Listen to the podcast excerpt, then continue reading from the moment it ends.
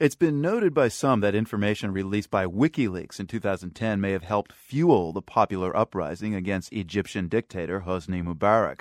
The story of Army Private Bradley Manning and the hundreds of thousands of documents he leaked once topped the news, but his case has fallen under the radar as the drama of the latest leaker, Edward Snowden, has played out. Well, the prosecution in the Manning court martial this week rested their case after just 14 days in the courtroom. The world's Arun Rath has been covering the WikiLeaks saga and looks at how the prosecution built its case. At a casual glance, you'd think Bradley Manning's prosecution has an easy job.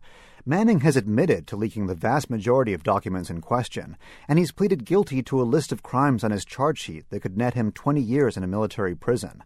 But Manning and his defense team argue his actions don't warrant the most serious charges against him, the most controversial being aiding the enemy. That could get him life in prison. In its opening statement, the prosecution put a graphic up on a courtroom screen.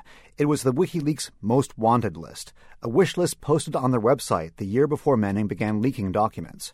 Chief Prosecutor Captain Joe Morrow said the government would show that Manning used it as a shopping list, and they would show even more direct coordination between Manning and WikiLeaks founder Julian Assange. But in the weeks that followed, we saw little of that in court. They have no forensic evidence that, that I can see connecting that. What they have uh, that the judge admitted was circumstantial evidence. Adam Klasfeld has been covering the trial at Fort Meade, Maryland for Courthouse News.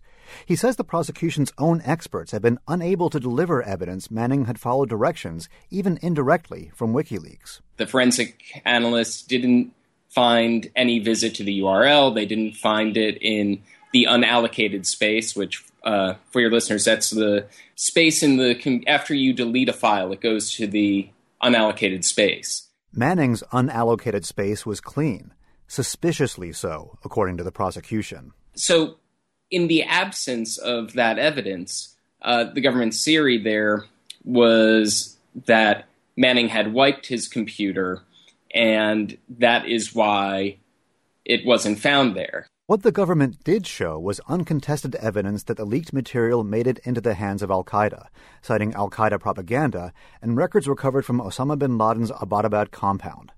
But Eugene Fidell, who teaches military justice at Yale Law School, says even this connection is indirect. I think the government's effort on the aiding the enemy charge was basically predicated on circumstantial evidence. And if you could connect, if you could put enough dots on the chart, the theory is that a judge would almost inevitably connect them. But Fidell points out the problem is the prosecution has not been able to provide as many dots to connect as promised in their opening statement. One thing that teaches is the danger of making promises in an opening statement that you can't keep. As it played out, I think the government may have concluded that it either had made the, the required demonstration by circumstantial evidence, or it decided it hadn't and it couldn't. And that may explain why they didn't call many of the witnesses they said they were going to call and why they wrapped up the prosecution case well before anyone anticipated. Bradley Manning's team is expected to begin their defense on Monday, but Fidell expects that over this holiday weekend, they'll be drafting a new motion to dismiss the charges against the 25 year old private.